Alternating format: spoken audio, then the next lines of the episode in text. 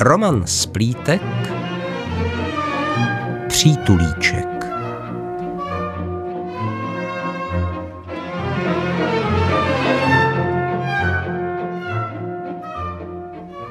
Seděl na zemi, jak mu řekli, a čekal přesně tak jako ostatní.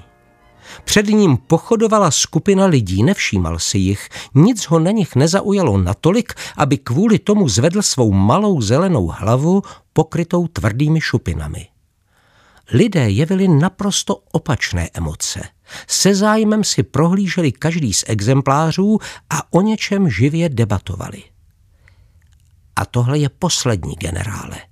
Právě jsem dostal pokyn, že jsme připraveni na praktický test. Přerušil debatu vojáků vědec ve strohé tmavé uniformě. Doktore, ještě jednou berte mě jako vojáka a ne jako vědce. Všechna ta čísla a vzorce jsou skvělá, ale polopatě. Opravte mě, jestli jsem to špatně pochopil. Každá z těchto věcí PTBZ, protitanková biologická zbraň, přerušil ho vědec. Ano, ano, ano. Má šílenou touhu se přiblížit k tanku a na něm jen tak exploduje. Prostě ho doběhne, skočí na něj a celá šťastná vybouchne? No v podstatě ano.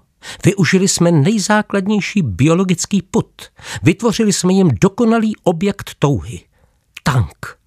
Pokud ho uvidí, jejich put jim velí naplnit potřebu tak, jak je naši genetičtí inženýři vytvořili. A ta exploze? Jednoduše řečeno PTBZ jsou živoucí nádrží několika látek, které se v určitém okamžiku smísí a následná exploze propálí jakýkoliv pancíř, kterým je tank vybaven a zabije posádku. A tím okamžikem je doba dosažení objektu touhy. Normálně se tekutiny v jejich tělech nemohou smísit. Generále, prosím, tudy je připravena praktická ukázka. Odváděl vědec vojáka od koridorů, ve kterých sedělo několik PTBZ.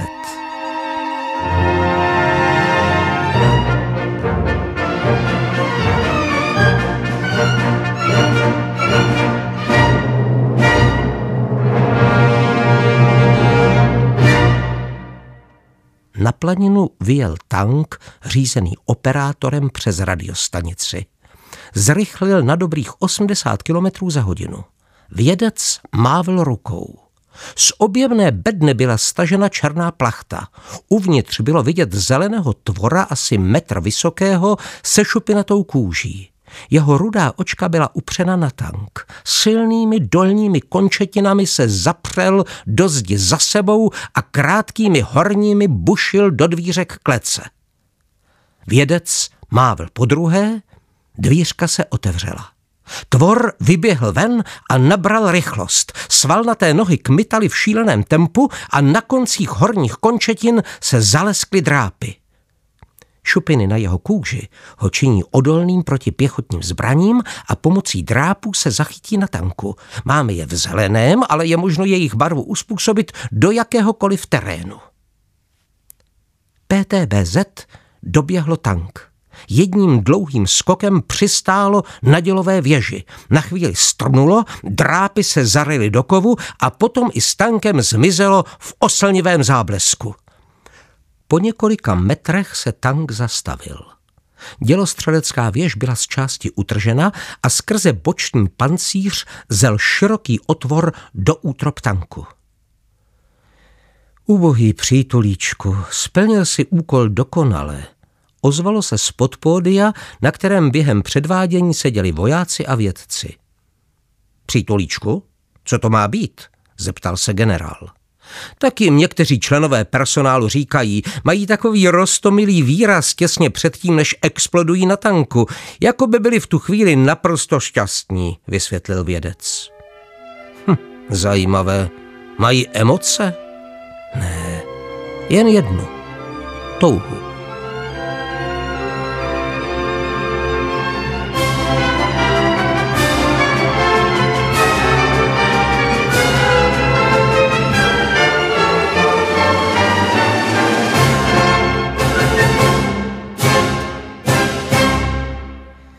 Generál i další nažehlené uniformy už dávno opustili základnu, vrátí se zase až zítra na další zkoušku. I vědecký personál někde oslavoval.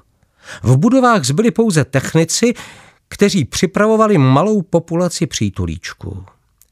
Každá z příšerek byla připoutána k malému křeslu. Spousta hadiček zavedených do paží a do hrudníku pumpovala do těl ty správné látky, aby mohly splnit poslání. Na každé malé zelené hlavě byla nasazena přilba, do které byly promítány obrazy všech typů tanků. Malé tlamičky se pohybovaly, ale nebylo slyšet žádný zvuk. Látky pumpované do těl způsobovaly, že se každá z potvor zamilovávala do každého obrazu tanku promítaného do helmy. Jdu na kafe, chceš taky? Tyhle tady můžeme nechat. Stejně se cyklus dokončí až za hodinu. Prohodil jeden z techniků k druhému a mohutně zívnul. Jdu, taky už sotva vidím, odpověděl druhý a mrštil armádním magazínem, kterým právě listoval přes místnost. Ten hvězdičkovej pablb vždycky dostane naší slávu. Ha, jsi v armádě, pěšáci metály nedostávají. Obě postavy v kombinézách se šouraly k východu z laboratoře. Když procházeli okolo poslední židle s připoutanou PTBZ, jejich rozhovor už se točil okolo fotbalové ligy a tak si žádný nevšiml, že jeden kabel s hadičkou je jinde, než má být. V hlasitých nadávkách na rozhodčího posledního zápasu zaniklo křupnutí spojovacího konektoru kabelu. Ve vzorku podrážky vojenské boty zbyly úlomky plastu. Obraz v helmě zhasl. PTBZ chvíli pohyboval svýma citlivýma očima ze strany na stranu, aby dostal obraz zpátky, ale nic neviděl. Nakonec se mu přece jenom povedlo něco zahlédnout. Soustředil se na to. Na dolní straně helma nedolehala k čelisti a on mohl vidět stránku časopisu. Na velké barevné fotce byl zobrazen muž v uniformě se stříbrnou hvězdičkou na každém rameni a velkým vyznamenáním na hrudi. Přítulíček pohnul bezděky tlamičkou.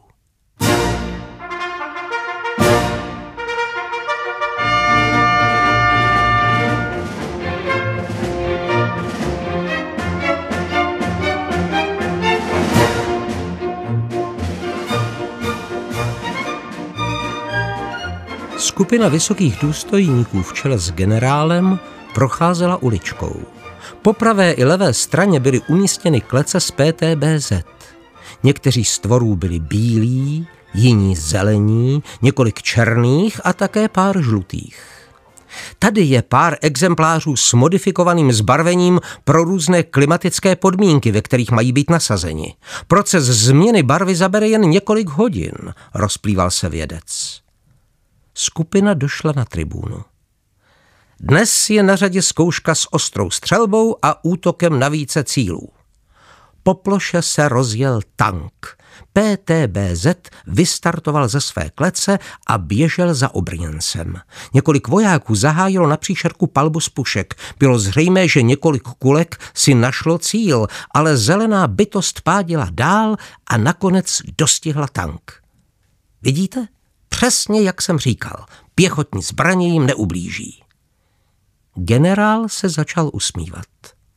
Opět se ozval rachot dýzlových motorů a skrze kouř hořícího vraku přijížděly nové cíle. Plachty z pěti klecí se svezly k zemi. Čtyři přítulíčkové vyběhly ze svých klecí, každý si vybral svůj cíl. Nikdy nezaútočí dva na jeden cíl.